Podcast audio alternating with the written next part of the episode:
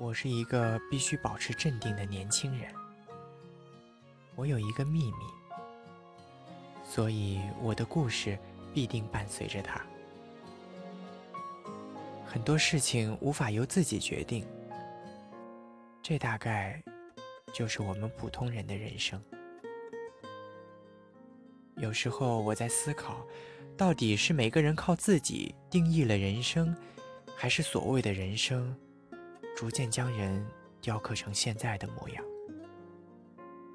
但这些思考其实无关紧要，只是我自己瞎想罢了。尤其是像我这样一个几乎一无所有的人，我叫林川成。是八角游乐场的员工。我们的部门叫旋转动力部。旋转动力部管辖六个大型设备，包括海盗船、大力神斧、摩天轮、旋转猪猪、碰碰车和过山车。我的工作是负责给过山车拉电闸。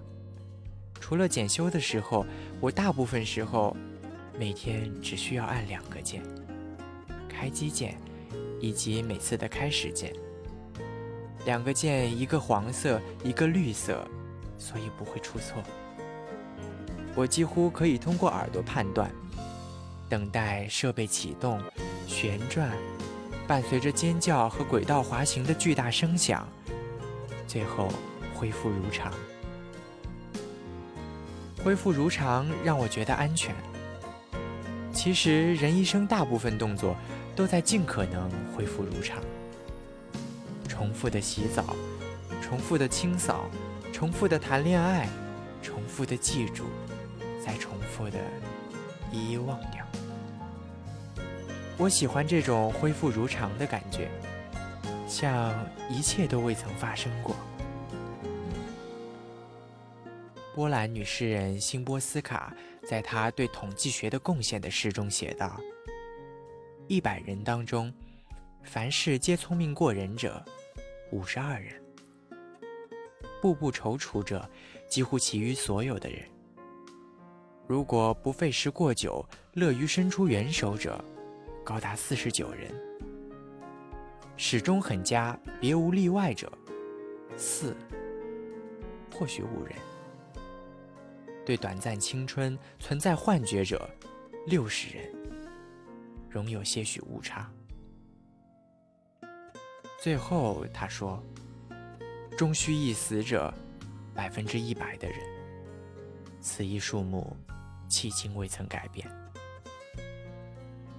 在我看来，这首诗并不算绝望冰冷。我在大学的时候背下它，觉得证据确凿，非常过瘾。再没有比确定自己是个普通人。更过瘾的事了。基本上，我们听的歌相同，吃的食物相同，胃疼的位置相同，看一致的星座预测，得出近乎相同的结论。但我们彼此没有发现，任由彼此擦身而过，因为我们不熟嘛。熟或不熟，将我们隔绝成路人或者爱人。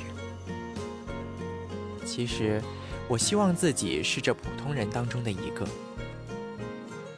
我戴眼镜，皮肤白皙，单眼皮，鼻梁挺直，头发掩住眉毛，穿军绿色长款大衣，长及膝盖。有时候我把嘴巴藏在围巾里，镜片上就有雾气。这让我看起来难以分辨年纪，但大致还是个年轻人。每二十天，我就要去理一次头发，到固定的理发店，找一个叫威廉的理发师。几乎不用交流，他就可以把我的头发恢复如常。我坐地铁上班，工作地点几乎在这个城市的尽头。地铁上的人会逐渐减少。周末时，他们形态慵懒；工作日，则像在各站逃散。这都不影响我观察他们。每个样本都极其平凡，又藏有秘密，和我一样。比如眼前这对恋人，男人不爱女人，但女人并不知道，或者他假装不知道。男人几乎不和她对视，他看着她眼睛的时候，他的眼睛瞄向其他地方。甚至看向正在观察他的我，他执意要把手放进男人的大衣兜里，几乎遭到拒绝。但因为他确定要这么做，男人就没有再反抗。眼神里闪过一丝烦躁，是那种被自己不喜欢的事物纠缠的烦躁，像风吹乱了他刚刚弄好的头发。一段时间过后，这女人就独自乘坐地铁，手指冻得发红。从池远站上车，在大松站下车，眼圈发黑，眼神空洞。她早上没有洗过头发，所以后脑勺有睡觉的痕迹，显然睡眠不好。他也不在意。其实。每个人都不那么在意其他人。他失恋了吧？我得出结论，又暗自为他庆幸。反正男的也不爱他。我简直要冲上去告诉他，但我最终没有这么做。将这件事记在笔记本上，并不是因为重要，而是有时候一天没有什么可记的。哦我的双肩背包里永远放着一支笔，一个本子。爱你的人会珍惜每次和你眼睛对视的机会，你也一样。而这种平衡一旦打破，爱情就没有了。我这样写，虽然我还没有谈过恋爱，也不期待。那是件多奇怪的事儿啊！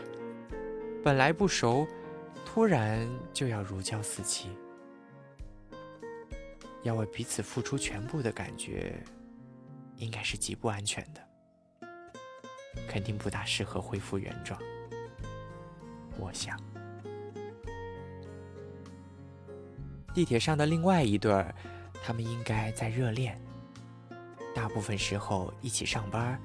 有单个座位的时候，男孩就让给女孩，或者干脆两个人都不坐，分享一个耳机，听着不知道是什么的歌曲。男孩用手摸女孩的头发，女孩把头钻到他的怀里，偶尔抬眼看他，毫无来由的笑起来。我的观察和思考常在路上。或者我坐在工作岗位上一动不动的时候，用陈雾的话说，我的工作霍金大概也可以做，只需要一个大拇指而已嘛，并不费力气，更不用跟人交流。他是除了家人之外，唯一敢拿我的秘密跟我开玩笑的人，我也只有这一个朋友。每天我的工作就是坐在过山车驾驶舱，按开始键，过山车开始行进，两分十五秒之后，它会自动停下来，下一波客人上。每个乘客都无法估算真正过山车的时间，恐惧感帮助他们放大了这些瞬间。维持秩序的是另外一名同事，旋转部三级员工静山。穿黑色工装，长达鞋面的位置，被包裹成一件整体羽绒人的形状，看起来毫无生气。他总是迟到，因此一直未曾晋级，但我一直拿全勤奖，不知道为什么也是三级员工。静山说：“谁让你小子不爱搭理人？”我可不是不爱理人。只是觉得，嗯，无话可说。静山爱说话，但他也不理部长和那些乘客，眼睛都不看他们，嘴巴里重复说着：“请大家在线外等候。”因为说的次数太多，舌头都学会了偷懒，大概是“大线外等候”这样模糊的发音。当然，乘客也不理他，目光随着过山车转动，有的捂住自己的心脏。游客大多数是一些穷极无聊的年轻人，以此来释放多余的精力，或者挑战此时还强壮的心脏。速度、失重、离心力，都是他们这个不知忧虑的年纪的必需品。过山车帮助他们紧张、出汗、激动，并让他们迅速产生恐惧感、肾上腺素，继而发出嘶吼或者尖叫，用来舒缓压力。也不知道他们都有什么压力。游乐场里有各种各样的人，要在这里收集样本的话，可以找到非常多的类型。恋人们为数众多，节假日的时候也有成群结队的中学生。一个人来的比较少，所以观察他们更容易一些。曾有人想在过山车上自杀，好在保险装置做过检修，他没有在高空中搬开它，或者他最后放弃了。他在空中张开手臂，甚至试图挣扎安全带的束缚，但都没有成功。